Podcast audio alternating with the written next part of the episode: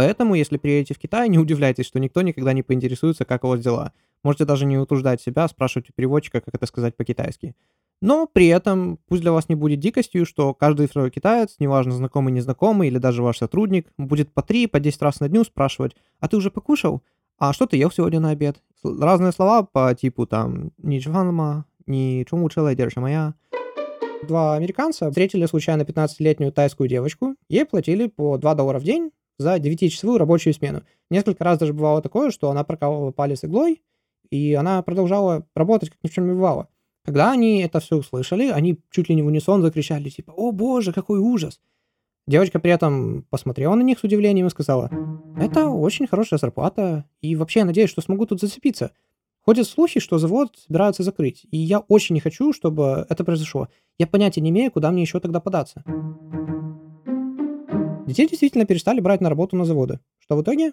То есть вернулись ли они там в школу, в свои счастливые семьи и дома – а, нет, в итоге все они оказались либо на работах с еще более плохими условиями, либо вообще на улице. Многих из них потом заметили в проституции и других, ну, скажем так, ужасных вещах. Вот и получается, что все вот эти антиглобалисты, протестующие и так далее, будто знают, что вот лучше для людей в бедных странах. А на самом деле часто они могут лишь принести вред, если завод и правда закроют. И, ну, снова, law of unintended consequences, закон непредвиденных последствий. Здравствуйте, дамы и господа, и добро пожаловать на подкаст Фернадо. С вами Александр. Сегодня мы продолжим говорить про книгу «Голая экономика». Ее написал Чарльз Уиллан. Часть вторая. Вступление я сделаю коротким, потому что выпуск и так очень насыщен. О чем мы сегодня узнаем? Три главных вещи. Первое — это почему же на самом деле это полезно и хорошо для бедных стран, то, что туда перевозят заводы и считают за дешевую рабочую силу, и то, что иногда даже дети работают там по несколько смен. Почему это хорошо для них? не плохо, как многие считают. Почему не нужно закрывать и протестовать против этого? Второе, я расскажу немного про причины и рост становления Китая как такового, и расскажу про своего близкого друга, он китаец, и он прожил всю вот эту историю сам, то есть своими глазами он из грязи в князи, что называется. И он рассказал некоторые инсайты, которые меня повергли на самом деле в шок. И третье, мы узнаем, что же такое ВВП. Мы постоянно везде слышим ВВП страны, ВВП этого, ВВП всего. Я, во-первых, объясню, что это такое простыми словами, и, во-вторых, добавлю, насколько вообще он хорошо измеряет рост экономики. Возможно, там есть какие-то минусы. Расскажу пару вещей, которые, возможно, не все экономисты знают. Также добавлю немного про сериал «Чернобыль» и негативные последствия, скажем так, того, что он стал настолько популярным. Небольшое объявление. Я создал новый YouTube-канал, я там выкладываю отрывки. Такая мотивационная минутка, скажем. 3-5 минут отрывки из предыдущих выпусков подкастов. То есть сегодня там может из выпуска номер 3 быть, потом завтра из 22 и так далее. И каждый день выходит новый клип. Причем самое смешное, я человек, который там, ну, бывало, я там 30 часов потратил на какой-то 30-минутный выпуск. То есть я вроде как каждую секунду каждого выпуска должен уже знать и помнить. Но я сам, когда нарезал эти клипы, я такой, о, я об этом рассказываю? Ух ты, это интересный факт. То есть я уже сам давным-давно позабывал вещи, которые я там рассказывал в многих предыдущих выпусках. Поэтому, если хотите, подписывайтесь на Кафернадо Клипс. Это все английскими буквами. Ссылку оставлю в описании. Но также я продолжаю работать над качеством звука, поэтому в этом выпуске он будет еще лучше. Итак, заваривайте себе чай, я не знаю, или удачного дороги, пристегивайтесь, и мы погнали.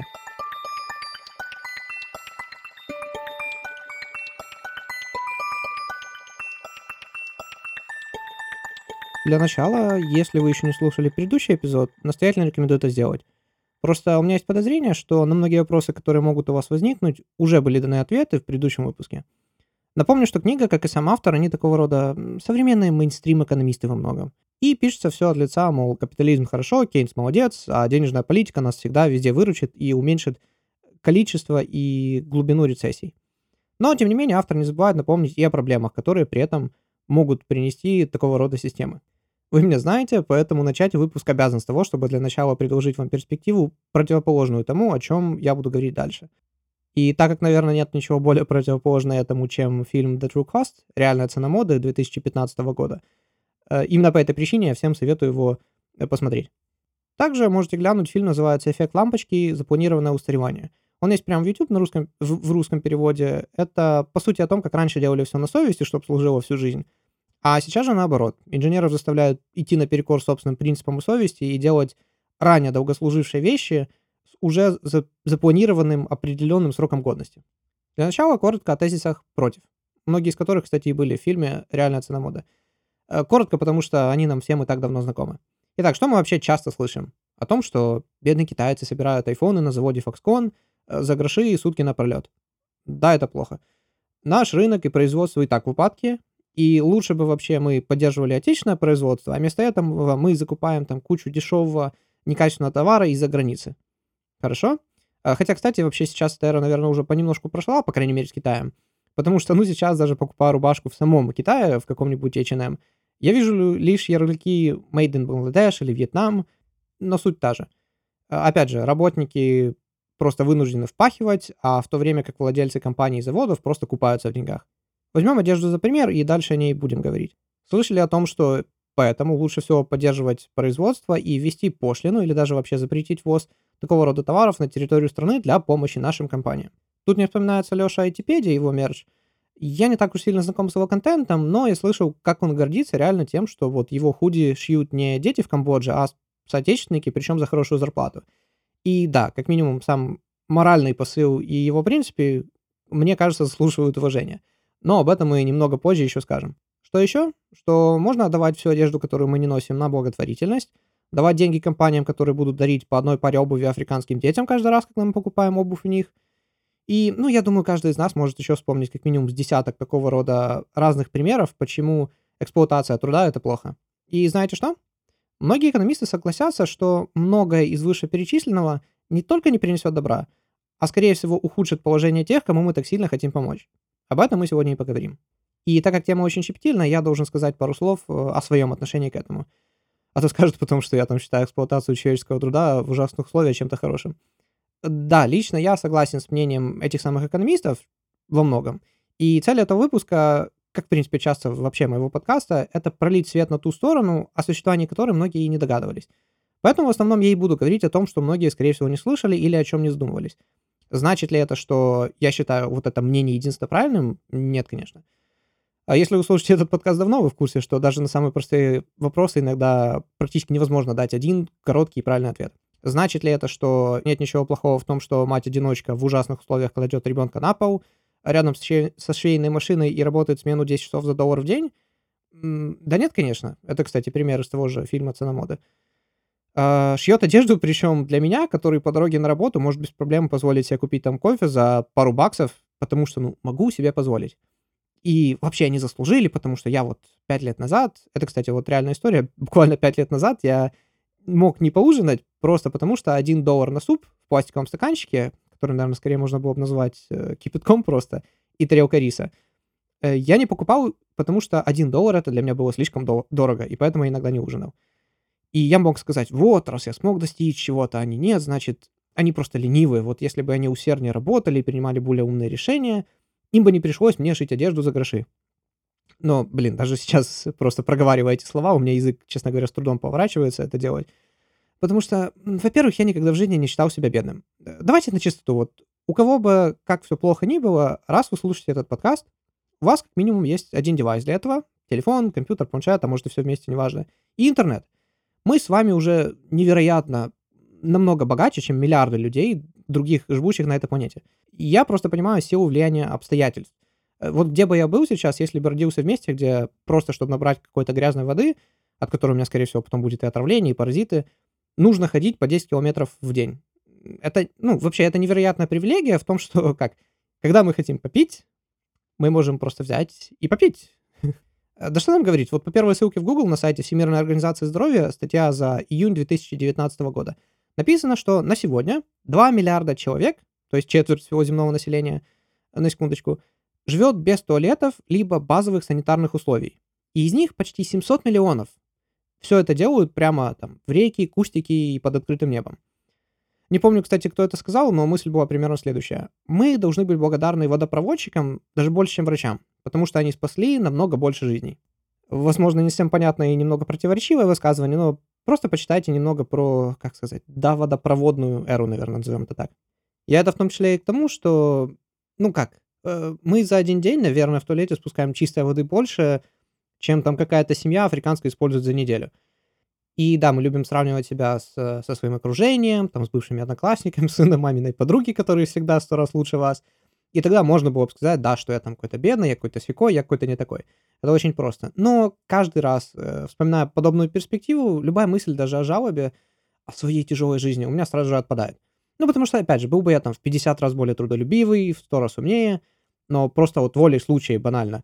э, Мне пришлось бы родиться в другом месте, ну, даже если бы я дожил до совершеннолетия, не знаю, где бы я был и был бы вообще. И, кстати, тоже не хочу всех там под одну гребенку, потому что стереотипов про бедность э, чернокожих африканцев и так хватает без меня. Но нужно помнить, что это как-никак, ну, Африка — это целый континент. Пусть он выглядит таким небольшим. Потому что почти все, что в центре карты находится, оно всегда выглядит намного меньше, а по краям намного больше. Я думаю, возможно, вы даже на географии э, проходили это, что многие карты дают неправильное представление о площади, ну и стран, в принципе, из-за самой проблемы расположения проекции сферы на плоскости. Ну, без, без искажения это сделать очень трудно. Если вы обратите внимание, то вот та же Гренландия на многих картах выглядит по, наш- по масштабу сопоставимой с Африкой, хотя в действительности является по размеру в 14 раз меньше. А иногда они выглядят практически одинаково. Ну, вообще, для более наглядного примера, вот, учитывая площадь Африки, там можно расположить всю Россию, весь Китай, Индию, и еще место для одной, а то нескольких европейских стран останется. Я это к тому, что когда мы имеем дело с чем-то таких огромных размеров, естественно, нельзя все ну, мерить по одной-двум странам оттуда. Африка, кстати, начисляет более 50 стран. Одна из них называется Южная Африка. Южная Африка— это именно название отдельной страны на юге Африки. Просто у меня есть около 10 друзей, которые как раз-таки оттуда. И, ну как, да, у них там тоже проблем хватает, о которых они сами мне и рассказывали. Но при этом в среднем они достаточно хорошо живут, то есть у них есть дома, машины, быстрый интернет и, ну, вообще все, что нужно, и они в какой-то степени даже получше многих из нас живут. Илон Маск, к слову, тоже родился в Южной Африке. Если хотите больше узнать про искажение карт, есть очень хорошее видео у Висоса а, на эту тему, которое называется «Как выглядит Земля». Есть на русском в переводе от Voice Power. А, Кстати, случайно я его Voice Over в прошлом выпуске назвал. Ну и на оригинал я тоже ссылку оставлю в описании. Э, Забавно, что когда я пошел искать эту ссылку, я обнаружил, что под русским видео я оставил лайк. И когда я проверил, оказалось, что лайк я поставил еще в начале 2015 года, то есть что означает, что тогда моего английского еще не хватало, чтобы YouTube на английском смотреть. В то время, то есть я и смотрел Висоса, Веритасиума в русском переводе, Дмитрия Побединского, помню, тоже тогда начинал посматривать. А в то время как сейчас, по меньшей мере, 95% э, всех, под- ну, всего, что я смотрю на YouTube, если не больше, все на английском. Это к вопросу, как выучить английский язык. А, Начитайте с того, что посмотрите просто что-то в русском переводе сначала, и когда будете знать вообще, в чем суть, смотрите в оригинале с английскими субтитрами, потом переводите все неизвестные слова, как, пока вы это смотрите, и в идеале на четвертый-пятый раз смотрите уже без субтитров вообще. И если вы услышите и поймете хотя бы половину сказанного вот в видео, фильме, неважно чем, то это уже будет отличный результат. Если вас интересует, как я вообще узнал о том, когда именно я поставил лайк, то все относительно просто. Если у вас есть аккаунт Google, то я думаю, никого не удивит, что он про вас и так все знает. А, К примеру, я видел вот просто шок человека, который пользовался Android смартфоном 5 лет назад, и иногда пользовался функцией диктовки. Ну, то есть, когда телефон голос переводит в текст. И несмотря на то, что это было так давно, на сайте до сих пор хранились аудиозаписи его голоса. Не текст, а именно аудиозаписи. Хотя я не знаю, чему удивляться. В принципе, все мы давно знаем, что все, все за нами и так следит, и в том числе Google. Но там хотя бы можно, от- ну, вроде как можно подключать это все, поэтому я всем бы вам советовал это сделать.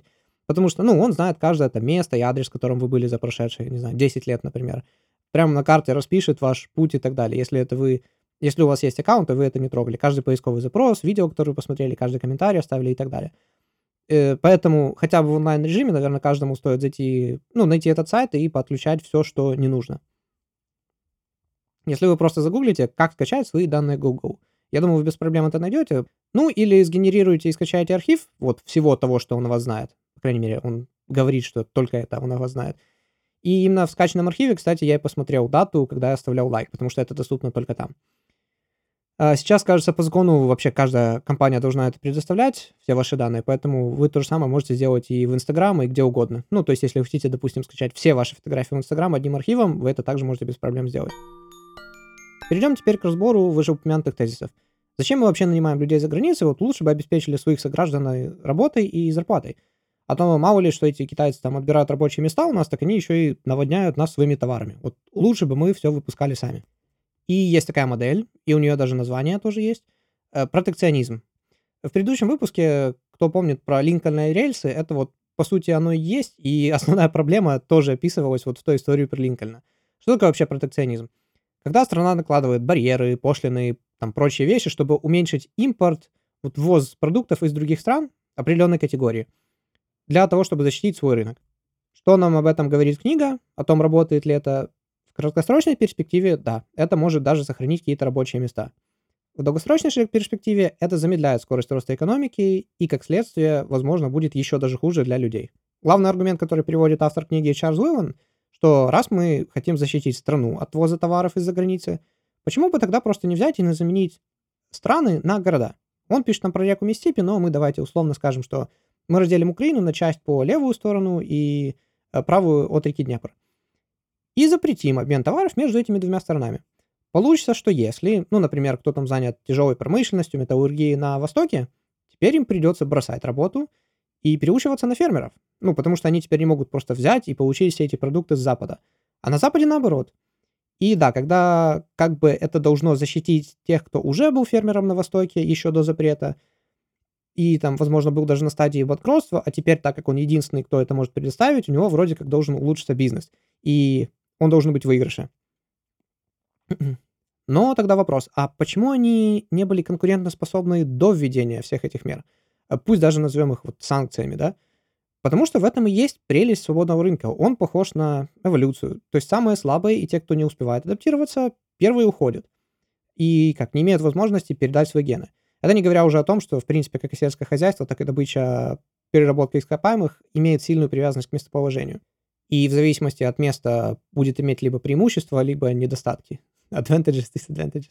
Я смеюсь просто, я не знаю, как у вас в школе было, но вот у нас это своего рода мем был в свое время, что вот каждый там топик по английскому всегда должен был начинаться There are some advantages and disadvantages. Тут, тут просто каждый топик с этого начинался. Вот и получается, что в итоге все в проигрыше. А теперь представим, что это не Днепр, а Черное море или Атлантический океан. Есть ли смысл запрещать торг в данной ситуации? Обычно ответ нет. Хотя тут должен уже от себя добавить, что при этом существует проблема специализации и взаимозависимости. Э, созависимости, возможно, можно сказать. А с другими странами, которые вот нас в итоге оставляют уязвимыми. В этом плане вот Китай очень силен. Ну, в плане того, что пусть они очень жесткие в плане защиты своего рынка, и из-за этого даже страдает как э, цена, так и качество ну, того же риса, и это, кстати, правда. Но дело в том, что если вдруг завтра начнется некий, ну, даже не локальный, а вот мировой конфликт, и Китаю полностью придется закрыть свои границы, они имеют, ну, как я это понимаю, все нужное для того, чтобы спокойно себе существовать то время как в других странах это может закончиться голодом и экономической разрухой. А по этой же причине пусть все и смеялись там над Россией и их процессами Эльбрус, процессор Эльбрус, а то я невнятно как-то это выговорил, и о коррупции, куда в итоге распилили, сделали все бюджеты, и что в итоге из этого получилось, это уже совсем другая история. Просто как сам факт, изначально на бумаге это было очень хорошее решение сделать такого рода вещь.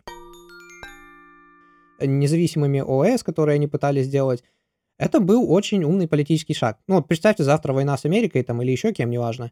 И все, что работает на Windows процессорах, Intel, AMD, неважно, там на ARM архитектурах, больше мы, ну, во-первых, не сможем купить, и никто нам не будет это производить и продавать, а мы сами ничего не можем произвести, никаких процессоров.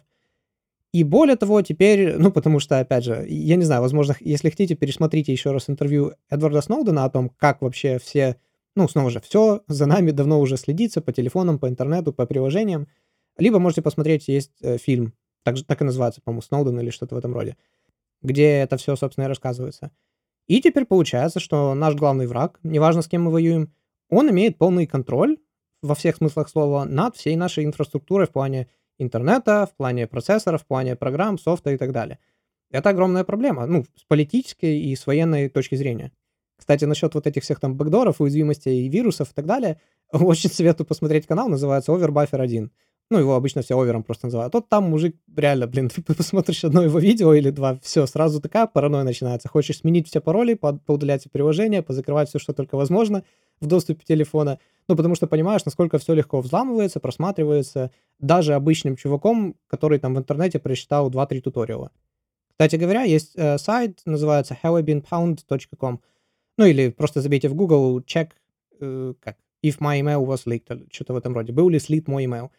И дело в том, что имейлы, которыми я постоянно пользуюсь, я ни о чем не подозревал, и когда проверил их на этом сайте, оказалось, что, ну, у меня имейлов несколько, но два из них основных уже были не раз слиты в разных баз данных. Ну, то есть, знаете, когда новость выходит какая-то там, вот украли у компании миллион там пользователей паролей имейлов, вот какая-то компания, там у них security, брич и так далее. И оказывается, мой email уже был вот в открытом доступе на, на протяжении стольких лет. Хорошо, что я регулярно меняю пароли, делаю сложными и ставлю там не только смс-подтверждения, но еще и какие-то секретные коды туда добавляю.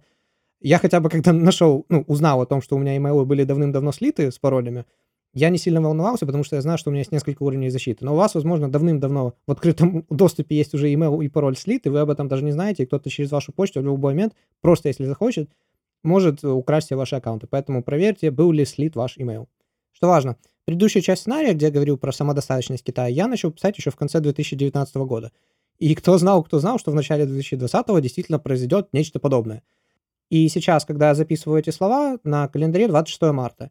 И, ну, как, вирус, вот кто, кто знал, что произойдет такая ситуация, когда действительно все позакрывается, и Китай уже давным-давно закрыт, уже не один месяц карантин. Ну, сейчас он потихоньку, еле-еле начинает открываться. В то время как все остальные страны только начинают закрываться.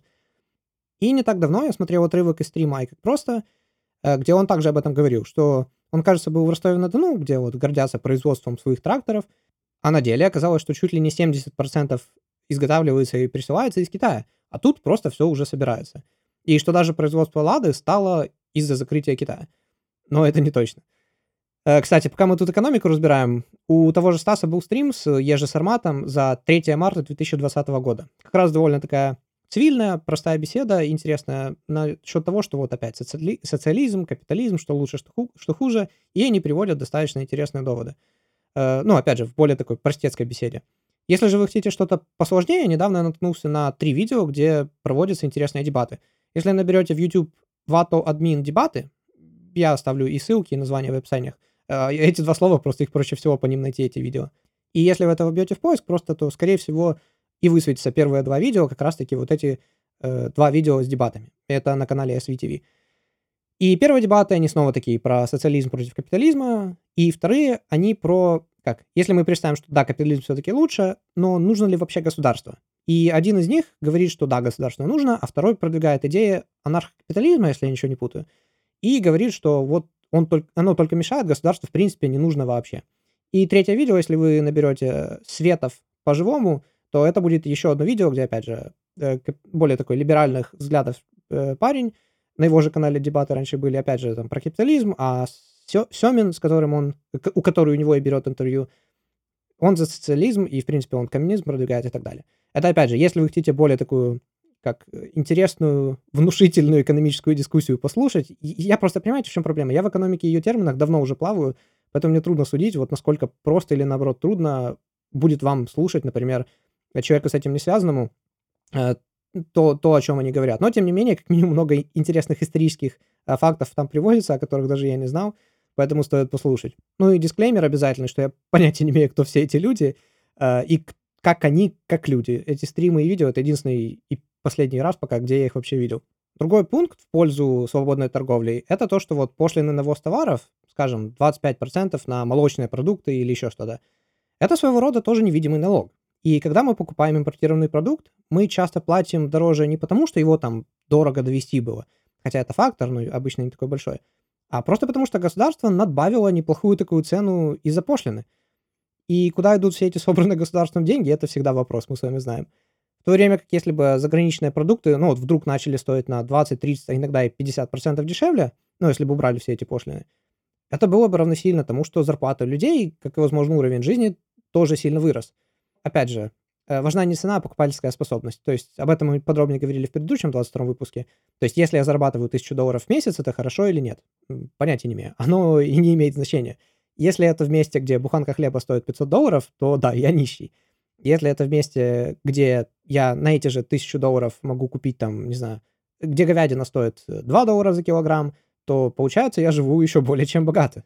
Вот и снова-таки получается, что если мы будем пытаться там, через протекционизм, неважно, какие-то видимые, невидимые барьеры, защитить свой рынок, вместо того, чтобы давать вот свободному рынку глобализации и международной торговле самой все решать, это все только в основном ухудшит. И это при том, что, в принципе, глобализация, международная торговля, сюрприз-сюрприз, в принципе, очень позитивно влияет на развитие именно бедных стран. Что пишет автор? Он говорит, что чаще всего все думают, что раз глобализация так хорошо сказывается на Америке и других богатых странах, значит это заговор, как обычно, и это плохо отражается на ком-то другом. Но что касается экономики, часто бытует мнение, что вот та или иная структура, это вот всегда должно быть так называемый zero-sum game, игра с нулевой суммой. Ну, то есть раз есть победитель, значит обязательно должен быть кто-то проигравший. Но дело в том, что в нашем мире не так уж часто все устроено по такому принципу, обычно все наоборот. Для начала торговля дает бедным странам выход на мировой рынок, а богатые страны — это в основном и есть самый большой и богатый рынок потребителей — Поэтому при заключении новых торговых актов экспорт некоторых стран за год там вырос на тысячу, а то и больше процентов, просто потому что теперь бедные страны могут продавать свою продукцию более богатым э, ну, странам, уже такая тавтология получается. Ну, кстати, про проценты от себя добавлю, что, в принципе, с ними всегда нужно быть осторожными, ну, потому что если одна страна экспортировала в этом году 1 килограмм, а в следующем году 10 тонн, то, вау, теперь этот э, как экспорт вырос на 10 тысяч процентов. В принципе, да, но дело в том, что изначально как бы Изначальная цифра просто была очень низкой. Это просто к слову, чтобы, опять же, проще, точнее не проще, а более осторожно относились к процентам. Также те, кто работают на экспорт, обычно получают зарплату выше средней. И из-за того, ну, из-за этого получается такого рода конкуренция, и как следствие зарплата и в других, ну, также заводах или других профессиях, получается, начинает тоже повышаться. Но в любом случае это, в первую очередь, инвестиции. Это реально рабочие места, то есть когда какая-то страна приходит и начинает строить свои заводы, к примеру, да, это реально рабочие места для реальных людей. Также ввоз новых технологий. А что еще важнее, многие заграничные компании начинают обучать своих рабочих. А как мы уже говорили, продуктивность это один из главных двигателей роста. И что важно, завод, да, могут закрыть и забрать там станки даже, но вот навыки, которым обучились рабочие, и, ну, Бангладеш опять того же, уже останутся с ними навсегда. И опять же вырастет так называемый human capital, то есть человеческий капитал. Азиатский корреспондент New York Times пишет, мы и другие журналисты неоднократно писали о проблемах детского труда, ужасных рабочих условий как в Китае, так и в Южной Корее. Но, смотря назад, понимаем, что наше волнение было чрезмерным. Те места с ужасными условиями труда создали более чем достаточно богатства, чтобы решить все проблемы, которые они сделали. Если бы в 80-х Америка все-таки запретила импорт товаров из этих стран, то как Китай, так и Южная Корея и близко не имели бы такого экономического роста, который мы видим сегодня. Конец примерно переведенной цитаты. Однако при этом всем, ну вот гарвардский экономист Джеффри Сакс говорит, что как бы то ни было, у нас нет примеров, когда страна быстро бы развивалась и успешно, не участвуя при этом в международной торговле и общей мировой экономической интеграции. Ни одного примера такой страны мы не можем найти. А, да, конечно, к сожалению, глобализация создает другие проблемы, такие как усиление неравенства, к примеру, коррупция, негативные последствия для окружающей среды. И, наверное, одна из самых важных вещей, которые мы должны понимать, что торговля предоставляет в первую очередь собой добровольный акт обмена. Автор продолжает мысль, что Макдональдс, который открылся в Бангкоке, не заставляет никого с дулом у виска там есть. Люди там едят, потому что они так хотят. А если там никто не ест, то Макдональдс просто закроется и все. Nike не заставляет никого работать на заводе во Вьетнаме, опять же, насильно. Если люди приходят туда и соглашаются работать за 1-2 доллара в день, то это лишь потому, что это лучше, чем любая другая возможность, которая у них есть. Исследования, кстати, показывают, что заграничные компании платят рабочему классу зарплату, которая в два раза превышает среднюю зарплату в других вот таких же отечественных компаниях. Дальше рассказывается история о том, как два американца, будучи в Бангкоке, они встретили случайно 15-летнюю тайскую девочку, которая работала, она шила на заводе в Бангкоке одежду на экспорт в Америку. Ей платили по 2 доллара в день за 9-часовую рабочую смену, 6 дней в неделю. Несколько раз даже бывало такое, что она прокалывала палец иглой, и ей просто перевязывали их, и она продолжала работать, как ни в чем не бывало. Когда они это все услышали, они чуть ли не в унисон закричали, типа, «О боже, какой ужас!» Девочка при этом посмотрела на них с удивлением и сказала, «Это очень хорошая зарплата, и вообще я надеюсь, что смогу тут зацепиться. Ходят слухи, что завод собираются закрыть, и я очень не хочу, чтобы это произошло. Я понятия не имею, куда мне еще тогда податься». Вот и получается, что все вот эти антиглобалисты, протестующие и так далее – будто знают, что вот лучше для людей в бедных странах. А на самом деле часто они могут лишь принести вред из-за своих протестов, если завод и правда закроют. Продолжаем. Помните, в прошлом выпуске мы говорили про так называемые абсолютные и относительные преимущества рабочих, ну или вообще любой страны. Так вот, дело в том, что относительное преимущество рабочих в бедных странах – это, собственно, дешевая рабочая сила. Ну, то есть дело в том, что у них нет ничего другого, что они могли бы предложить. Многие из них попросту не имеют ну, высшего образования, доступа к технологиям и толком ничего не умеют. То есть вот и получается, что причина, почему они получают так мало денег, ну, по западным стандартам, Просто потому, что они толком ничего и не достигают по, опять же, тем же западным стандартам. И если бы западные компании действительно заставили вот там, не знаю, сильно поднять всем работникам в бедных странах зарплаты, то тогда пропал бы и смысл, в принципе, строить эти заводы и производить вообще что-то в этих развивающихся странах. То есть проще было бы заменить людей на какие-то автоматизированные станки или нанять пусть более дорогих, но зато намного более образованных, продуктивных рабочих у себя в стране. Часто говорят, вот почему эти жлобы не платят людям высокие зарплаты. В том-то и дело, что если бы они платили, то они бы и в принципе не платили, потому что тогда бы этих заводов, ну, там просто изначально не существовало. То есть получалось бы, что было бы намного дешевле либо поставить какие-то автоматизированные станки или нанять каких-то, пусть да, намного более дорогих рабочих, но зато намного более образованных и продуктивных прямо у себя в стране. И тогда вообще, ну, бедные и развивающие страны остались даже без вот этой, пусть и мелочной, по западным стандартам зарплаты. Знаете, у меня тут есть история, которая подходит как раз. Вот у меня есть знакомый, мы с ним сидели в ресторане, он смотрит, ну, он взял салфетку и говорит, блин, вот салфетка такая, блин, самую дешевую, которую только нашли. Ему принесли его еду, и он опять говорит, вот, блин, там, вот это всего там два яйца и тост, с меня там взяли, т -д -д, там, наценка чуть ли не в 500 раз, какого фига, вот они такие сякие. И я сижу и говорю, слушай, давай, давай на чистоту, вот если бы ты сегодня стал директором или там, не знаю, главой этого ресторана, да, управляющим главным, начнем с того, ты бы вообще салфетки покупал какие-то более дорогие и ставил ли бы ты их на стол в принципе? Он такой, да не, я бы вообще никакие салфетки не ставил. Ну, максимум там на кассе одну поставил, и кто захочет, пусть там по одной подходит, берет. Или бы выдавал по одной салфетке, типа, что они еще будут салфетки тратить на шару? Я говорю, хорошо, а рабочим бы ты сколько платил тогда? Ну вот, насколько минимально они соглашались, минимум им платил. Вот и получается, что вот сидит мой знакомый, сам говорит, вот они такие сякие, почему они там рабочим так мало платят, почему наценки такие большие, и почему салфетки такие дешевые, но при этом, будь он на этом же месте, он бы все сделал еще там в два, а то и в три раза хуже, потому что он еще больший жлоб, ну и в какой-то степени еще и лицемер, потому что он сам, ну как, не видит противоречия в этом всем, если бы он оказался просто на этом месте. Другой пример, мне понравилось, как это было проиллюстрировано в «Симпсонах». Была одна серия, где Гомер занялся тем, что он на заднем дворе просто вывесил, ну, скажем, покрывало, и на нем они с проектора, да, не прожектора, да, с проектора. И на нем они с проектора показывали постоянно каждый вечер э, фильмы, и с друзьями там все собирались, выпивали, ели попкорн. Но потом пришли полицейские и начали говорить, это все незаконно, это плохо, и подали в суд на Гомера за то, что он пиратил, грубо говоря, фильмы. И Гомер говорит, нет, я хочу отстаивать, типа, права, почему мы не можем просто вместе собраться посмотреть фильм? Но дальше э, сюжет развивался так, что самого Гомера потом взяли фильм, он сам снялся в фильме, и дело в том, что когда друзья приготовили ему сюрприз, и они снова же собрались на его заднем дворе, но только теперь, чтобы посмотреть уже фильм Гомера, Гомер первый начал критиковать всех, кричать, говорит, вы что, типа, офигели, почему это вы мой фильм, типа, пиратите? Нет, вы все должны идти покупать их на дисках или смотреть в кинотеатрах, чтобы я получил отчисление, а вы у меня, типа, крадете деньги. И вот опять же, ровно та же ситуация. Когда он сам это делал, он был против полиции, типа, почему вы не разрешаете нам просто фильмы посмотреть? Когда теперь это стало его доходом, когда он сам снялся в фильме, он теперь всем же своим друзьям запрещает смотреть этот фильм бесплатно и всех посылает покупать DVD и в кинотеатрах его смотреть.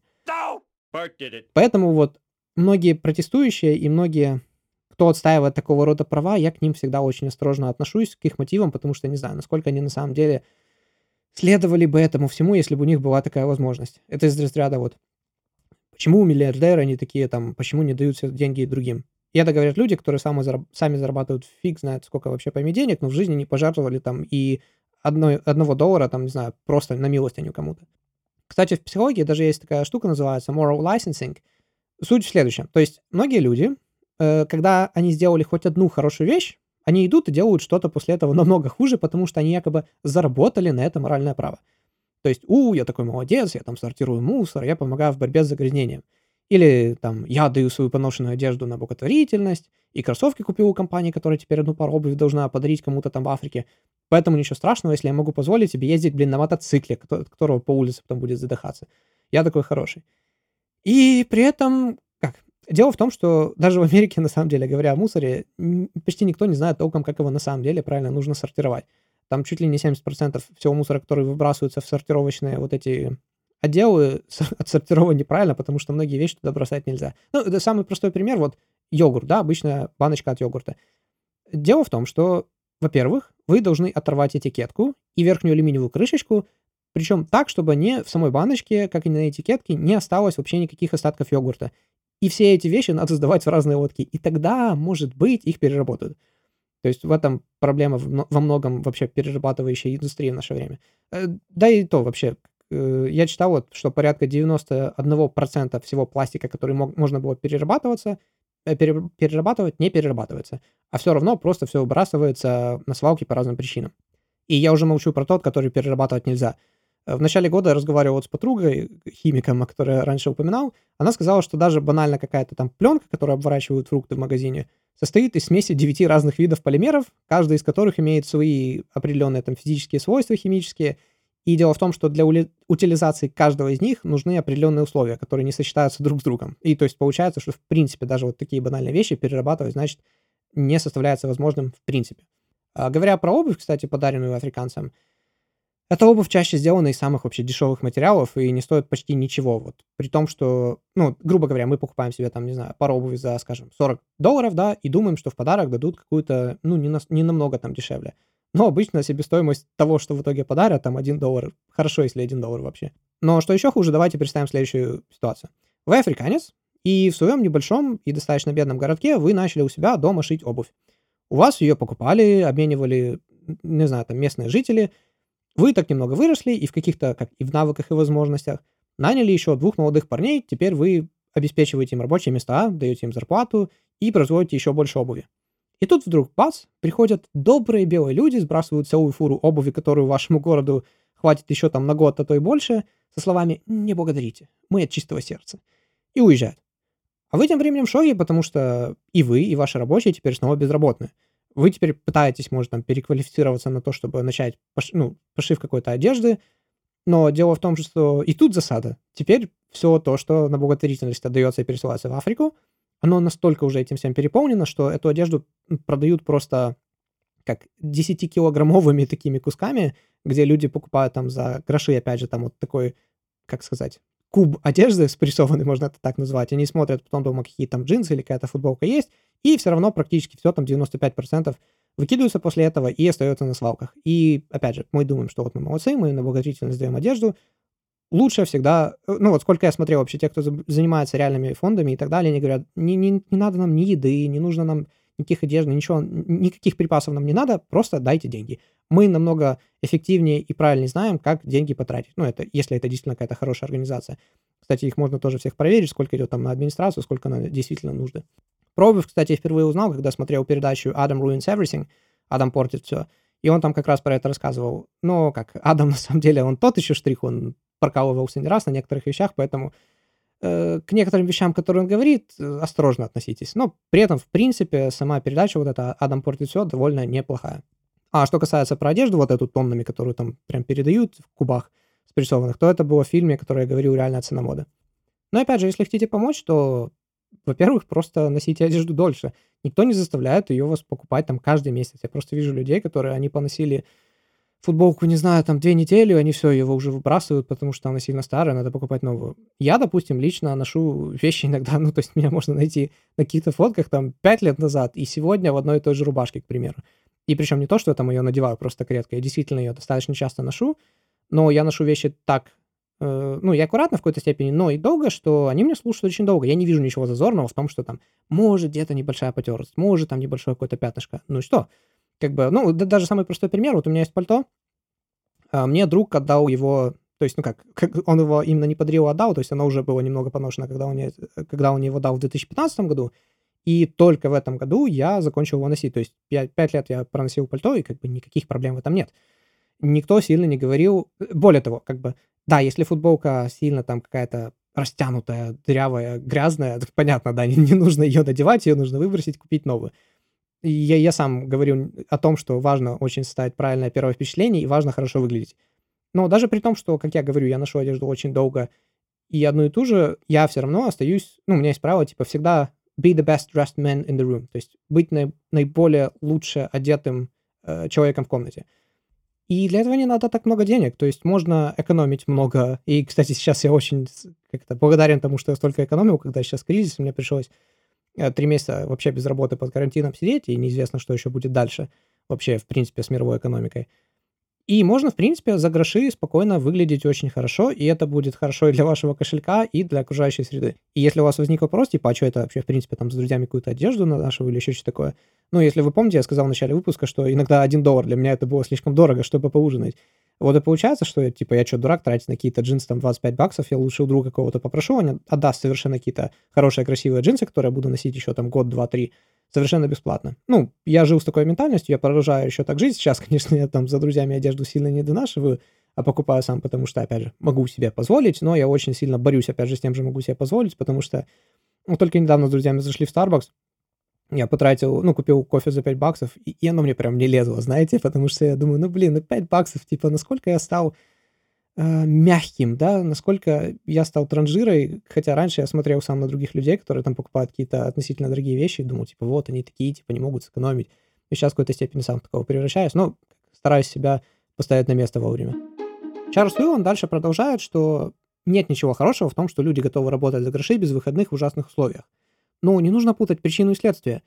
Не из-за этих заводов страна бедная, а зарплата низкая. Это просто отсутствие каких-либо других альтернатив. Вот часто говорят там проблема капитализма, что более удачные и богатые страны выкупают чуть ли там не по арабской цене дешевую рабочую силу, ну как Китай, и просто пользуются беспомощностью людей. Потом, правда, говорит, что сейчас уже почти никто не считает Китай дешевой рабочей силой, а скорее там Вьетнам или Бангладеш, то в ответ сразу идет, ну да-да-да, вот видишь, они попользовались, и как только вот цена перестала их устраивать, они бросили их там и пошли искать новых жертв подешевле. Um, да, но только посмотрите, что случилось с этими бедными брошенными китайцами. То есть уровню многих, э, ну, уровню жизни многих из них э, москвичи позавидовали, да и какие, э, какие-нибудь американцы, я уверен, тоже позавидовали бы. ВВП на душу населения настолько сильно вырос в Китае за последние пару десятилетий, что это просто невообразимо.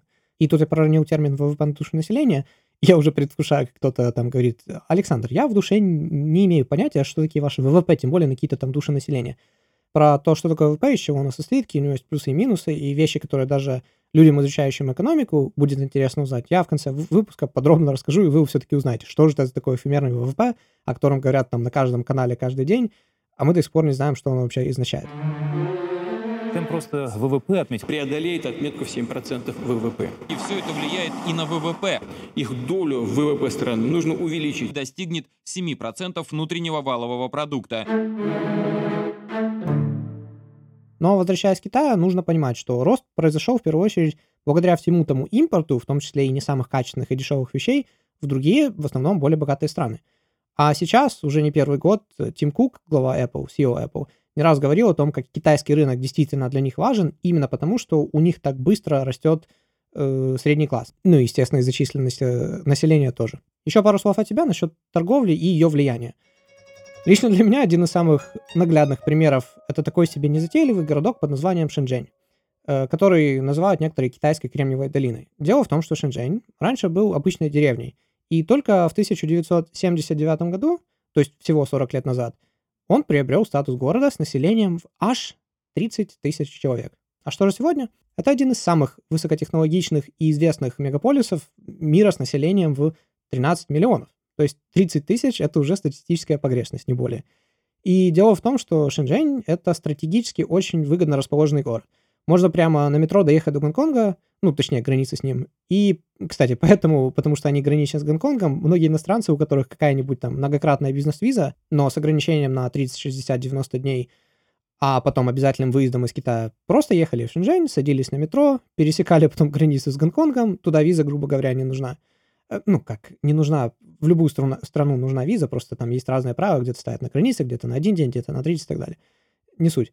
Гуляли там по городу, пусть, э, ну, чуть-чуть там денек, и возвращались обратно в Китай. И так фактически они, получается, покинули территорию Китая, э, виза продлевалась еще на 60 или сколько там у них дней, и все отлично.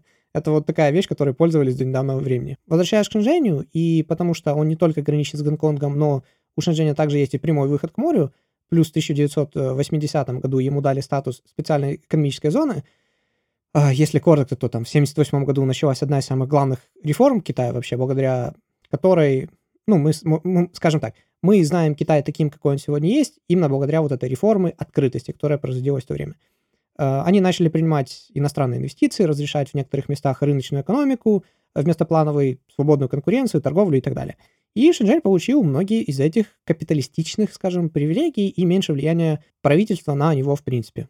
И многие экономисты, в том числе и китайские, даже вот профессора, которые нас э, учат экономике, они не раз говорили о том, что они согласны, что именно начало открытия Китая в 1978 году и начало относительно свободной рыночной, как, ну вообще свободной торговли с другими странами, и принес вот этот весь рост. А почему Китай вообще был закрытым изначально, это очень длинная история, явно не для сегодняшнего выпуска, это уж, поверьте, там не только дело в том, что это социализм и так далее, у них были и другие на это причины. Вот и получается, что город, который там чуть ли не болотом был, э, ну, я реально слышал людей, которые его так назвали, которые были там давно, за 40 лет и 30 тысяч вырос до 13 миллионов и одного из самых больших мегаполисов в мире чисто за счет торговли. Ростагма? Ну, не только, но в, по большей степени из-за нее. А теперь пример того, как это все выглядело с точки зрения человека, который все это непосредственно пережил. Есть у меня очень хороший друг китаец, который не раз мне помогал, и на момент записи подкаста в 2020 году ему 60 лет. Э, он сам из Пекина, он вырос и родился в Пекине, и он мне, ну, часа полтора, наверное, рассказывал о его тяжелом детстве и семье, которые жили там, семьях, которые жили с ним по соседству. Он говорил, что за стеной справа было 6 детей, а за стеной слева было 13 детей. И это все в однокомнатных квартирах, где размер комнаты там в лучшем случае 20 квадратных метров. Это были настолько бедные времена, что кормились только родители, и до определенного возраста кормился всегда самый маленький ребенок. А что все остальные?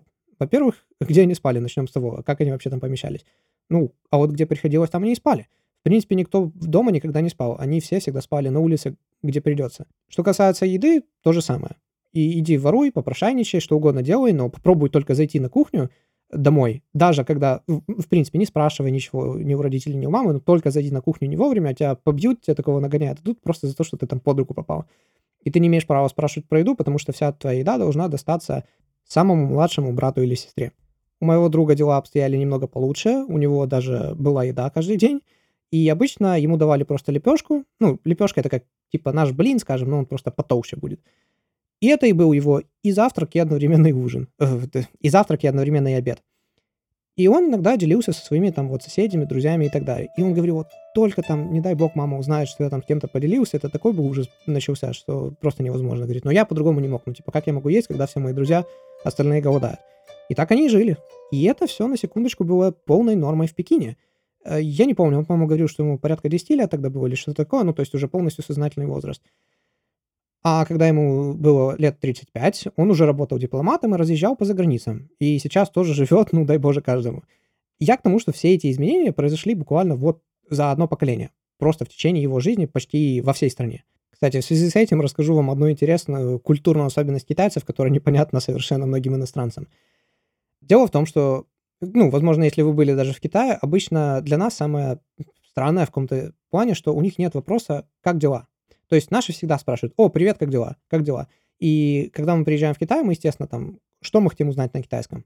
Там, здравствуйте, до свидания, спасибо, сколько стоит и как дела?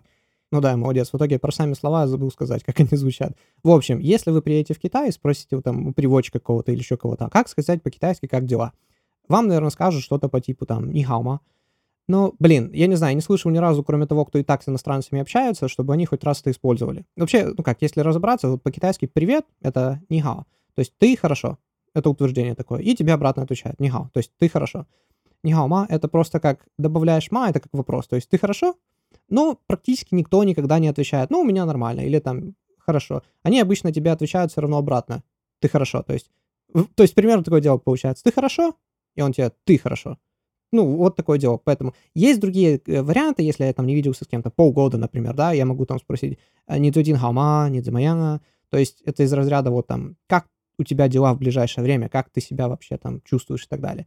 Но, опять же, никто не будет вас спрашивать, там, если вы не виделись там с другом один-два дня. А, скорее всего, ну, то что, не будут спрашивать вас каждый день, а то и по несколько раз даже если вы там коллеги работаете вместе, на завтрак, на обед и на ужин, и неважно когда, в любое время суток они спросят, э, спросят что-то типа, а ты уже покушал? Ты поел? Или что-то в этом роде, типа там, чефанлама, не чуму чела, держи моя. И это будет, ну, как, многие поэтому иностранцы думают, почему эти китайцы, блин, постоянно только про еду, про еду, про еду, а что ты поел, а как ты поел и так далее. Но это все вот показывается именно историей, то есть потому что это было для них так важно. Даже в ресторанах, то есть самое главное показатель статуса, это вот кто заплатит за еду. То есть китайцы, они молодцы в этом плане. Вы можете прийти в какой-то ресторан, там, не знаю, в который ты вот придешь, можно штуку баксов оставить спокойно за один ужин. И они придут туда в шлепанцах, в шортах просто, и вот в футболке, в майке алкоголички, без проблем. Таких китайцев полны-полно. Я вижу постоянно и сам с такими сидел. Но при этом еда должна быть качественная, должна быть дорогая. И кто платит за ужин, вот тот самый авторитетный. Более того, надо заказать так, чтобы еще осталось, иначе если типа все все съедят, и на столе уже ничего не осталось, пусть даже все уже наелись, никто больше ничего не хочет, все равно это считается плохим тоном не заказать что-то еще, потому что всегда должно что-то остаться, ну, то есть столы должны от еды ломиться. И обязательно самый главный, самый авторитетный человек будет прям бороться за право того, чтобы заплатить за этот ужин. И вот это считается круто. Это вот так вам немного как о, о китайской культуре. И сейчас немного повторяюсь, просто скажу еще раз, что на примере того же Китая нужно понять, что не из-за этих заводов страна была бедная, а зарплата низкая. Как и в любой другой стране, главная причина, почему производство переносят туда, и люди согласны там работать чуть ли не за еду, это просто отсутствие каких-либо других альтернатив. При этом всем, многие азиатские рабочие, которые, да, работают там с опасными даже химикатами 7 дней в неделю, они сами протестуют против американских бойкотов и против призывов американцев перестать э, покупать те или иные игрушки, одежду и так далее, э, произведенные в Азии. Более того, лучший способ помочь тем бедным азиатам как раз-таки покупать как можно больше их продукции, а не меньше. Потому что чем лучше дела будут обстоять у компании в плане денег, ну, финансов вообще, тем больше вероятность того, что они улучшат условия труда, зарплаты для, собственно, этих заводов. Вот один из примеров, как такого рода протест привел не к самым хорошим результатам. В 1993 году дети были замечены в работе на заводе в Бангладеше при производстве одежды для Walmart. Сенатор учредил закон, ну или что там он учредил, для ужесточения правил, ну, чтобы такого не повторялось, что несовершеннолетние могли работать. Детей действительно перестали брать на работу на заводы. Что в итоге? То есть вернулись ли они там в школу, в свои счастливые семьи и дома? А, нет. В итоге все они оказались либо на работах с еще более плохими условиями, либо вообще на улице. Многих из них потом заметили впоследствии э, в проституции и других подобных, ну, скажем так, ужасных вещах. То есть вот и получается иногда последствия вот этих добрых намерений и, ну, снова, как мы говорили, law of unintended consequences, э, закон непредвиденных последствий. Ну и тут ближе к концу сейчас уже скажу немного об окружающей среде. Ну да, естественно, как действительно, и бедные страны, и плохие условия работы, и развивающиеся вот эти все штуки, оно все плохо влияет на э, нашу окружающую среду. Да. Но дело в том, что бедных и богатых заботят совершенно разные вещи. Э, когда на ваших глазах ваш ребенок умер от малярии, потому что не было возможности купить сетку от москитов за 5 долларов, а это, кстати, ну, в местах, где это зарплата там за 5, а то и больше дней, вы не очень-то, скорее всего, заботились бы о том, что завод, на котором вы работаете, загрязняет воздух своими отходами или реку. Вам бы было по боку. Кто хоть как-то где-то занимался психологией или маркетингом, я уверен, вы 100% слушали про пирамиду Маслоу. Фамилия, кстати, правильно произносится Маслоу, а не Маслоу. Просто, опять же, на каждый раз, когда я в русском слышу один раз Маслоу, приходится 10-15 раз, когда я на английском слышу Маслоу, поэтому перепутал ударение. Ее суть примерно в следующем. То есть есть э, какие-то потребности у человека, и пока не, употреблен... не удовлетворены самые низкие потребности, мы не переходим к более высоким. Грубо говоря, если там какие-то физиологические, да, там голод, холод, э, не знаю, какие-то сексуальные потребности, пока мы не чувствуем себя в безопасности, пока у нас этого всего нет, мы не, ду- не будем думать о каких-то там высоких целях, о том, чтобы, о, может мне нарисовать картину, если я там умираю с голоду, или о, о какой-то стихах и прозе. Естественно, нет. Но вот и получается, что вот эти люди на заводах, э, когда они думают о каких-то там, я не знаю, у меня, есть ли у меня дом, есть ли у меня где прожить, что мне вообще попить, выпить, что мне делать с детьми, как, как мы вообще все выживем, кто там будет думать, ой, может мы там загрязняем окружающую среду, нужно с этим что-то делать. А нет, конечно. Должен, кстати, добавить про пирамиду немного, что, кажется, там вот эта любовь и социальная такая принадлежность, она является аж третьей ступенью. Но многие психологи думают, что, возможно, ее стоило бы поместить на первую ступень с самыми главными физи- физиологическими потребностями. Я сейчас немного по памяти быстро расскажу, вы сами, если захотите, найдете без проблем. Э, были и своего рода естественные эксперименты, когда так получалось в той же Румынии, что там в детских домах каких-то э, детей там чуть ли не десятками, а то и сотнями тысяч отправляли, а воспитателей не было вообще никаких. Или даже в больницах раньше думали, что новорожденных нельзя никак трогать там при рождении, то вдруг мы, вдруг мы их там заразим или э, как-то нанесем какой-то ущерб. В итоге их только кормили и ничего больше с ними не делали, оставляли без какой-либо опеки. И каким-то ужасом получалось, что там треть, а то и половина новорожденных умирала, при том, что нормальная температура была в помещении. их постоянно кормили, поили, то есть им давали все базовые нужды, но они, тем не менее, умирали. И это все было исключительно из-за того, что, ну, вот практически процитирую некоторых психологов, отсутствие любви.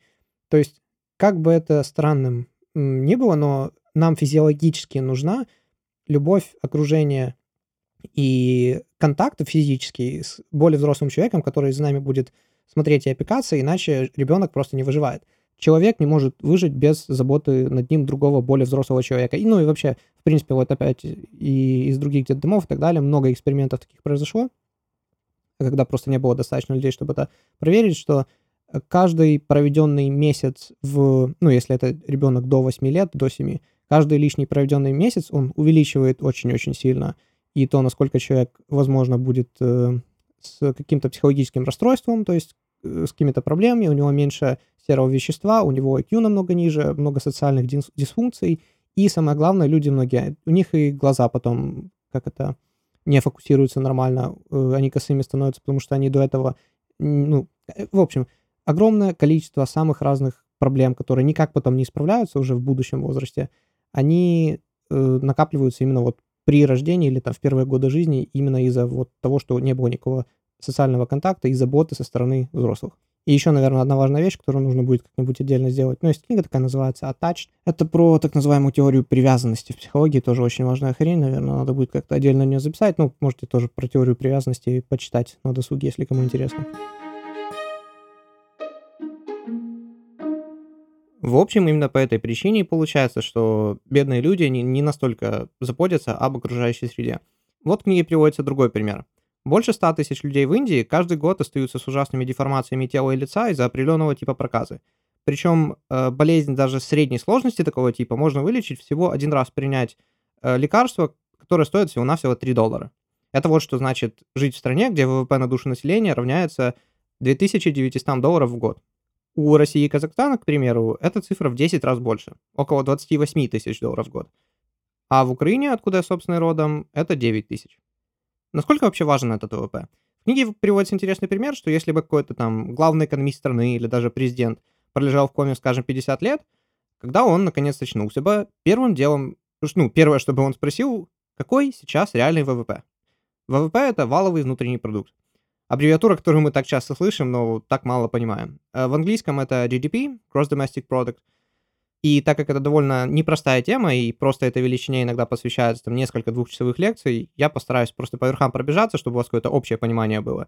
И не забуду сказать о его проблемах. Если очень упрощенно, то это просто конечная стоимость всех продуктов и сервисов, обычно за один год, произведенная в границах одной страны. Ну и вообще это сумма вот всех продуктов и сервисов, экспорта и импорта, а также сколько инвестиций и трат правительства вот произвелось, опять же, в пределах страны за какой-то период времени. Допустим, заводы выпустили 10 тысяч машин, пусть даже они их не продали, а главное выпустили. Парикмахер постриг э, тысячу людей, мы экспортировали, вот продали в другие страны 10 тонн зерна, и правительство потратило на образование пару миллионов долларов. Плюсуем все вместе за год, и получается вот цифра, которую мы называем ВВП. И чем она выше, тем, соответственно, это лучше. То есть, раз мы что-то продали, значит, кто-то это купил. И тут комментарий исключительно для тех, кто изучал экономику. Вот самый частый, насколько вы знаете, подсчет ВВП делается по расходам страны. И часто можно забыть, так, стоп, там C плюс I плюс G и X минус M. И думаешь, так, C consumption, I investment, G government, X export, M import. Блин, как это вообще все запомнить нужно?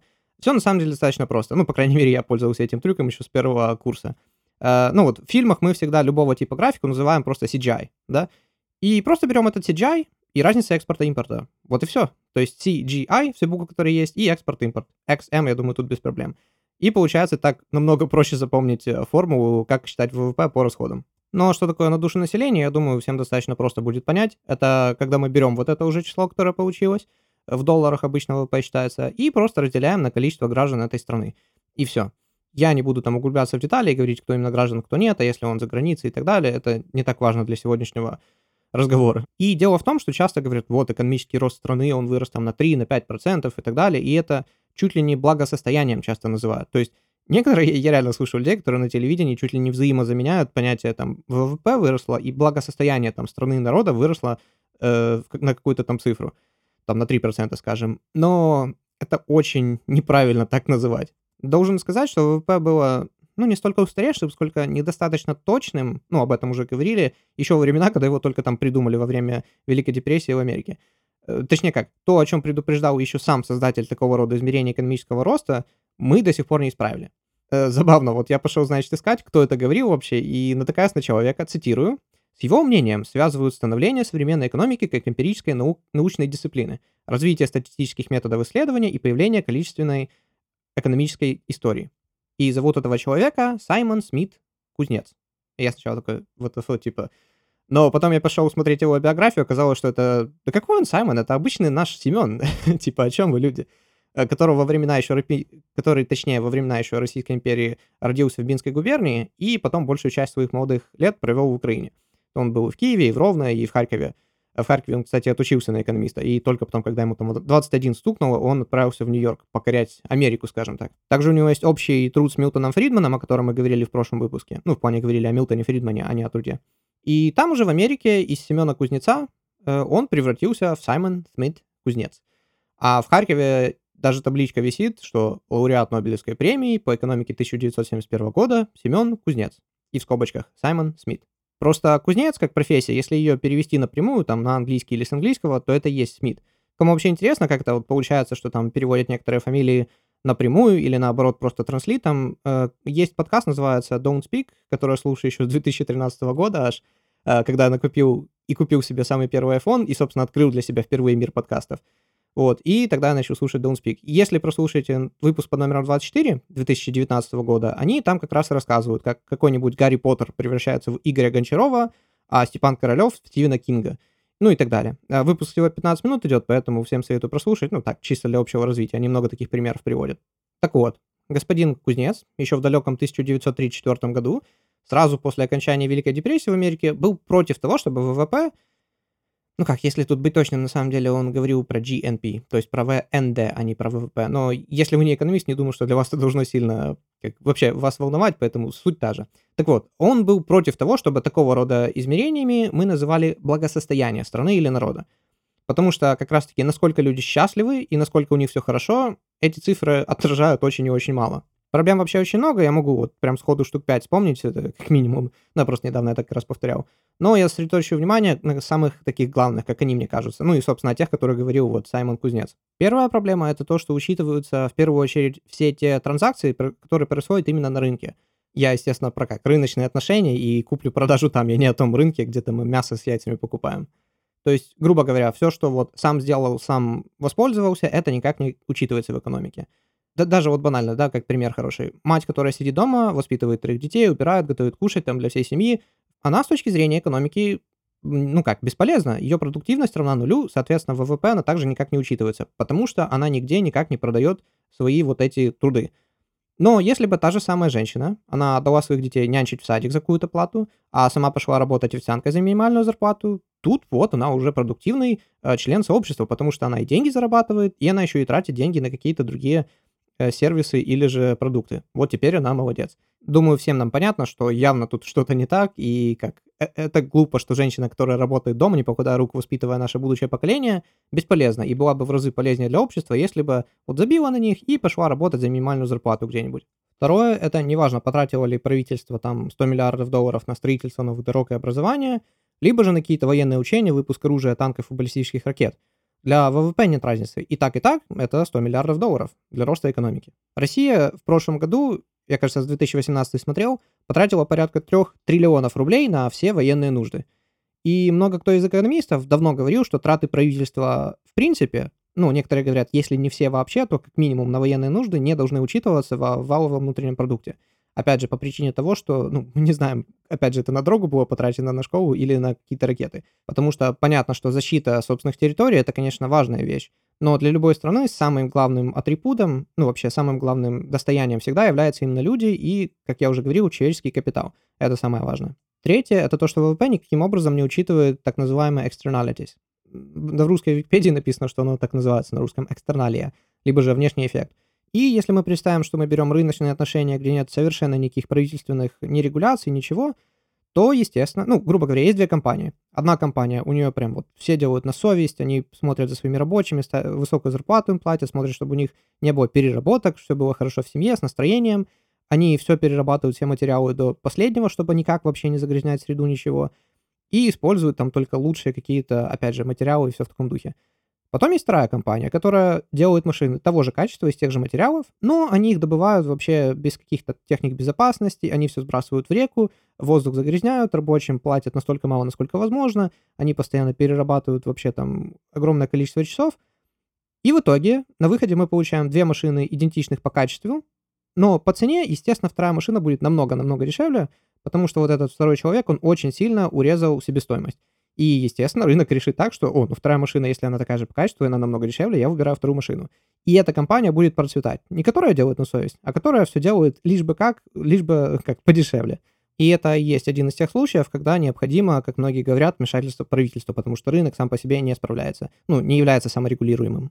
В книге также есть и другой пример о том, что ценность бумаги в ВВП входит, но ущерб, наносимый вырубкой лесов, который нужно было для этого произвести, нет. И вот и получается, что те же рабочие, они, ну, люди, которые вырубывают лес, они получают зарплату, потребляют и продают определенные продукты, сервисы, также продается вся древесина, бумага и все в этом духе. Это все для экономики позитивно. А то, что они вырубали для этого лес, что это какой-то вред окружающей среде, все в таком духе, это никак не влияет. Поэтому вырубка лесов — это исключительно позитивная вещь для роста экономики, если мы смотрим исключительно на рост ВВП. По этой причине сейчас все больше стран, особенно Китай, обсуждают так называемый Green GDP, то есть зеленый ВВП, в который уже изначально включаются все расходы на загрязнение окружающей среды. И вот и получается, что наш с вами в какой-то степени соотечественник Саймон Кузнец э, давным-давно, почти сто лет назад, говорил о том, что это плохо, что вне рыночные транзакции, ну, как мы говорили про мать, которая воспитывает детей, не учитывается. Про то, что о том, что это плохо, то, что все траты государства, в том числе и на военные нужды, наоборот, учитываются в ВВП. Но, тем не менее, все еще по сей день как бы мы используем далеко не идеальную вот эту систему измерения так называемого благосостояния страны. Напрашивается, конечно, вопрос, почему. Как это вижу лично я, то, ну, это как в старом анекдоте. Вот ползет мужик под фонарем, что-то делает, подходит к нему полицейский, спрашивает, вы что, пьяны? Мужик отвечает, да нет, ключи ищу. Полицейский, а, ну давай помогу. Ищут, ищут, не могут найти, полицейский спрашивает, а ты точно их тут потерял? Мужик отвечает, да нет, я их где-то вон там в подворотне потерял. «Так а что же ты тогда под фонарем их тут ищешь?» – спрашивает полицейский. «А тут просто светлее, легче искать». Э, шутки шутками, но половина нашего мира современного, наверное, состоит как раз на морали этого анекдота. И каждый из вас, я уверен, кто, неважно, где работал и что знает, который имеет хоть какую-то профессиональную как навык или деятельность знает, может вспомнить еще нескольких таких примеров, когда что-то используется не потому, что это эффективно, правильно и хорошо, а потому что так просто проще и удобнее. Что касается ВВП, то в книге автор говорит о том, что многие экономисты не столько хотят заменить ВВП, а просто добавить какие-то другие в него пункты для более точного измерения именно того, чего мы хотим. А, потому что, в принципе, вроде как в узких своих определенных рамках для конкретных целей ВВП вроде как работает, поэтому его и не хотят прям совсем убирать. Но что тогда делать? Они предлагают просто его расширить, допустим, следующими пунктами. Добавить туда исчисление бедности детей, смертность новорожденных, преступность, доступность медицины и жилья. Также можно еще включить злоупотребление наркотиками, уровень разводов, э, рождение ребенка в семье с одним родителем, участие в социальных мероприятиях, таких как походы в церковь, уровень доверия к правительству и другие схожие пункты, которые уже намного точнее измеряют именно наше социальное состояние и, возможно, можно это даже как-то спроецировать на общий уровень счастья ну или как минимум удовлетворенности. Ну, естественно, у нас есть и другие вещи, которые уже используются макроэкономические по типу безработицы, баланса платежных операций текущего счета, объем национальных сбережений и вот все в таком духе. И так как мы тут говорим про среду, если поспрашивать людей, в принципе, какая сейчас вот одна из самых больших проблем? Одна из первых будет глобальное потепление. И часто это и есть то, что противопоставляют глобализации. И может оно верно, но давайте копнем, как обычно, глубже. Нельзя пускать климат на самотек. Это понятно. Но нужно вообще иногда смотреть, а на какие более близлежащие проблемы, возможно, нужно обратить внимание. Проблема появляется, когда мы применяем мышление по типу «мы должны применять те же стандарты, касающиеся среды, как для бедных стран, так и для богатых. Всем одинаковые». Даже вот тот же Парижский договор, да, где нужно там уменьшить э, выбросы СО2. Э, как, с одной стороны, оно логично, ведь среда, она общая. И если какая-то бедная страна будет очень сильно на нее плохо влиять, то это скажется на нас с вами и на более богатых странах. Но вот только в чем дело. все нынешние так называемые развитые страны стали развиты как раз-таки благодаря тому, что в начале своего пути они достаточно сильно загрязняли среду и не особо, в принципе, смотрели, как это хорошо или, плох, или плохо там на нее влияет. И именно благодаря этому вырвались вперед. И отходы — это, к сожалению, необходимость в какой-то степени, как пишет автор книги. Даже вообще факт жизни, будь то любое животное или человек, постоянно производит отходы. Поэтому сейчас взять и уже более большим и богатым игрокам собраться и запретить развивающимся странам делать все то, благодаря чему они сами изначально стали развитыми, но это как минимум немного лицемерно. Значит ли это, что мы не должны применять никаких стандартов вообще и позволить им делать все, что угодно? Конечно, нет. Но и применять такие же стандарты, как и себе, это тоже неправильно. Но тогда же это будет очень плохо для среды. Для начала факт того, что технологии не стоят на месте, немного спасает. И многие нынешние механизмы работы производят намного меньше отходов, чем раньше. Второй важный пункт — это то, что да, в краткосрочной перспективе, к сожалению, загрязнения будет больше — но исследования показывают, что чем богаче становятся люди и страны, тем больше они начинают заботиться о природе, ну и, собственно, окружающей среде. К примеру, Лондон, город, для которого у нас есть самая долгая статистика чистоты воздуха, говорит о том, что наихудшее качество воздуха в Лондоне было в 1800... Наихудшее качество воздуха в Лондоне было в 1890 годах. Это уже издевательство какое-то. Я цифры научусь когда-нибудь произносить нормально или нет. К примеру, Лондон, город, у которого для нас есть самая долгая статистика чистоты воздуха, говорит о том, что наихудшее качество воздуха в Лондоне было в 1890 году.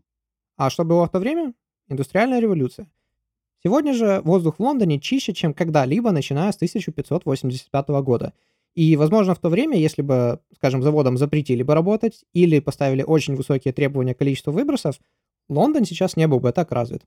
World Bank опубликовал заключение на базе данных за 6 лет, что страны, которые, как считалось, должны были себя угробить, просто ради того, чтобы произвести как можно больше, как можно более дешевого товара, ничего такого в итоге не сделали. И все в какой-то степени, ну, в итоге в какой-то момент они просто переключились, начали уменьшать количество загрязнения и отходов, и пусть это поднимало общую стоимость, но в итоге они добились того, чего нужно. И сейчас находятся на достаточно высоком уровне.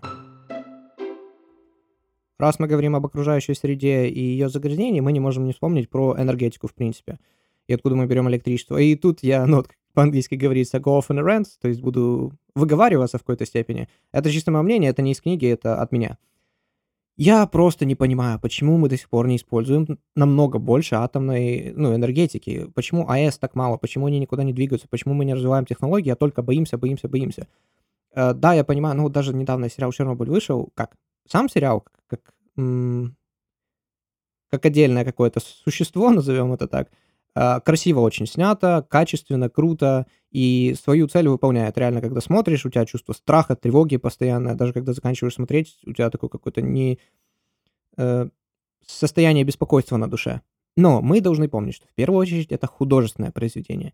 И там некоторые факты, это даже не факты, они настолько утрированы для драматического эффекта, что это не имеет никакой сути с реальностью, и там такого полным-полно. Э, самый простой пример, который это отлично проиллюстрирует, вот там были дайверы, которые должны были спускаться вниз и якобы открыть какие-то вентили там или что, и они э, как, их выбирали как добровольцев прямо на смерть. Кто помнит, э, кто смотрел сериал, тот помнит момент, когда говорили, вы умрете там чуть ли не через неделю, через две, вы идете на верную смерть, там такое количество радиации, вы не выживете. Трое из них, которые в реальной жизни туда спускались, э, ну вот эти трое дайверов, один из них умер в 2005 году, а еще двое из них до сих пор живы. И это люди, которые были вот непосредственно стояли там рядом с этим горящим реактором, спускались в воду и должны были, как фильм говорил, там за неделю-две погибнуть от такого количества радиации. Когда я пошел смотреть цифры вообще, сколько людей погибло при трагедии Чернобыльской, а это самая большая трагедия в мире вообще Чернобыльская, ну почему те же там атомные электростанции так сильно никто не продвигают, все этого боятся. Примерно 20 человек погибло при непосредственном контакте, кто вот прям туда первые прибежали тушить, смотреть. И еще столько же, ну, в общем, 50 человек максимум, которые в непосредственной близости находились к самой станции, погибли первые там пару месяцев. И по некоторым подсчетам, ну, потому что, опять же, я смотрел на разных русских сайтах, на английских, э, везде разные цифры приводятся, но в среднем говорят, что 4000 человек, может быть, к концу жизни погибнут от облучения и, в общем, последствий радиации Чернобыля. Может быть. То есть они либо своей смертью умрут скоро, либо, может быть, там Чернобыль сократит им пару лет. Вроде как, 4 тысячи. Знаете, такой радостный уже несколько дней назад полностью отрендерил эпизод, все полностью написал описание и так далее. И, ну, вот сейчас, прям за пару часов до публикации эпизода, непосредственно, когда вы его все услышите, я делаю эту вставку. Но я опять прошелся по ссылкам про Чернобыль. Ну, не, не знаю в общем. Не слушайте меня, я понятия не имею. Там столько много разных источников, которые так противоречат друг другу, что я не могу вам дать какое-то заключение. Читайте, ищите сами. Потому что где-то говорится, что вот да, только 4 тысячи и не больше, а где-то там чуть ли не до 100 тысяч насчитывают по разным каким-то стандартам. Где-то говорится, вот смотрите, из 600, 600 тысяч, которые ликвидировали эту аварию, там чуть ли не 125 тысяч инвалиды в итоге теперь. Но, а теперь нужно лезть. А сколько это по сравнению с другими, они инвалиды? А сколько при нормальной популяции человек умерло, потому что там во время развала того же Союза тоже смертность сильно повысилась? а им давали инвалидность именно по причине того, что они ликвидировали, или у них реально какая-то там группа инвалидности, а какая она сильная или не сильная. В общем, я, я уже и так минут, наверное, 40 потратил на то, чтобы это все прочитать. В итоге понял только, что ничего не понял, еще больше запутался. Э, я к тому, что не берите прям вот на веру все цифры, которые вы слышите, ищите, смотрите сами и формируйте свое мнение сами насчет Чернобыля, аварии и их последствий. Также второе по значимости события это был взрыв на Фокусиме, о котором тоже многие говорят. Не будем говорить, почему это произошло. Но суть в том, что если у вас есть выбор между тем, чтобы жить в большом городе, жить рядом с человеком, который постоянно курит, либо где-то там рядом с Фукусимой с повышенным радиационным фоном, то именно возле Фукусимы вы будете намного более здоровым. То есть даже просто человек, который рядом с вами курит, или загрязнение больших городов, оно намного хуже на здоровье влияет, чем радиация. И это еще к тому, что радиация на самом деле далеко не так хорошо изучена, как хотелось бы. И, ну, даже в Припяти до сих пор живут люди, и как бы вроде им ничего. А мы думали, что там будет вообще безжизненная земля на протяжении десятков тысяч лет, а там, наоборот, произошел бум природы, там все цветет и пахнет. Поэтому мы должны продолжать это изучать и смотреть, как это на самом деле вообще влияет. Но при этом тот же Китай, вот говорим про загрязнение воздуха, в Китае за коронавируса позакрывали же заводы, карантин был и так далее. Ну и до сих пор, в принципе, продолжается. Это уменьшило загрязнение воздуха всего-навсего на 20%. И по некоторым подсчетам это уже спасет как минимум 50 тысяч жизней просто уменьшение немного загрязнения воздуха на 50 тысяч уменьшит э, количество, 50 тысяч жизней спасет. Чтобы вы понимали, атомная энергетика при этом, вот если посчитали там в одном исследовании с 76 года, за 40 лет спасла 2 миллиона жизней тем, что мы не использовали какой-то другой вид энергетики. И вы скажете, ну, уголь, да, понятно, это там устаревшее уже, а как насчет там солнца, там, у нас же есть эти, м- ветер, у нас есть вода. Вы должны понимать, что атомная энергетика, она чище намного и безопаснее в разы, не чуть-чуть, а в разы чем солнце, чем ветер и чем вода. Потому что даже банально те же там солнечные батареи, э, точнее не батареи, плиты, их банально никто не знает, как перерабатывать. И как только они заканчивают свой, свой срок службы, они настолько токсично отравляют всю среду, потому что их никто не, не перерабатывает и не знает как, многие даже, что это только хуже. Ну и при выработке вообще энных, то есть когда их производят, они выбрасывают тоже такое количество выбросов, что это тоже ужасно. В общем, нет ничего чище, эффективнее и лучше, чем атомная энергетика. И мы вместо того, чтобы вкладывать в R&D и, наоборот, строить новые, улучшать технологии, э, как Билл Гейтс говорил, проводить какие-то симуляции, там, мы, мы же можем сейчас, это технологии были там в 50-х, каких-то 60-х годах. У нас смартфонов не было 10 лет назад ни у кого в руках, а это там, мы говорим про то время, ну, как давно это было. Сейчас можем просимулировать любые вообще ситуации, выучиться на ошибках прошлого, и получать энергию, которая в миллион раз эффективнее какого-то угля. А мы продолжаем там, вот зеленая, э, зеленая энергетика. Германия, Франция. Германия это, наверное, одна из самых зеленых стран вообще, которая за это постоянно там только-только давайте, давайте ветер там и больше-больше воспроизводить. Что в итоге цена на электричество у них только растет в последние десятилетия. Загрязнение у них также и выброс СО2 в атмосферу растет. А толку тогда? А та же Франция, которая там все против АЭС, но там больше 70% электричества приходит именно из-за атомной энергетики. Там все чисто, там все красиво, там э, цена на электричество намного ниже. И получается, я не понимаю просто, вот почему я об этом всем говорю, я не понимаю, почему до сих пор не слушаем физиков, каких-то математиков и экономистов, а мы слушаем политиков, которые продвигают свою вот там, давайте за этот. Если вы действительно хотите спасти мир, то мы должны давно, давным-давно были переключиться на вот эту... Когда мы обуздали энергию, ну, как многие говорят, типа там тысяч солнц, энергию богов туда-сюда, мы должны были это использовать. А мы только откатываемся, откатываемся назад и загрязняемся. Ну, понятно, там идет лоббирование, потому что еще как деньги играют огромную роль, идет лоббирование там угля, нефти и так далее, но тем не менее, ну, ну, ну почему мы не развиваемся в этом направлении? Итак, дамы и господа, ну, как, спасибо вообще, знаете, что дослушали до конца, как обычно скажу, потому что полтора часа это все-таки, ух, много нужно как внимание сосредоточить на таком большом выпуске. Ну, причем, опять же, информации полно, я много вставок делаю и так далее. Посмотрим.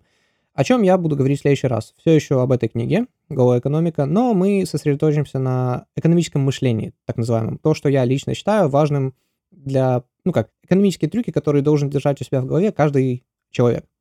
Мы немножко затронем теорию игр и так называемую дилемму заключенных, но я не буду про саму дилемму там много, много рассказывать, я буду говорить о том именно, как и где она проявляется в жизни, и почему это одна из важнейших вещей, которую нужно понять и начинать видеть чуть ли не в каждой вообще социальной в социальном взаимодействии между людьми, компаниями и так далее. Потому что, ну, много чего на этом зависит, и, я бы сказал, многие люди проигрывают, потому что они этого не знают. Про так называемый sunk cost fallacy, э, невозвратные затраты, которые мы когда-то давно затрагивали в третьем выпуске, по-моему, кажется, в четвертом. Про opportunity cost, так называемые издержки альтернативные, которые, ну, допустим, если я купил чехол на телефон за 1000 рублей, это хорошая инвестиция или плохая? Ну, то есть иногда люди думают, раз я потратил деньги, значит это плохо. Если я сэкономил деньги, значит я молодец. Мы поговорим о том, как можно тратить деньги и при этом, наоборот, только зарабатывать, и как, допустим, можно экономить, экономить, но при этом только проигрывать терять, и терять все еще больше денег, и нам, намного выгоднее было бы их куда-то потратить.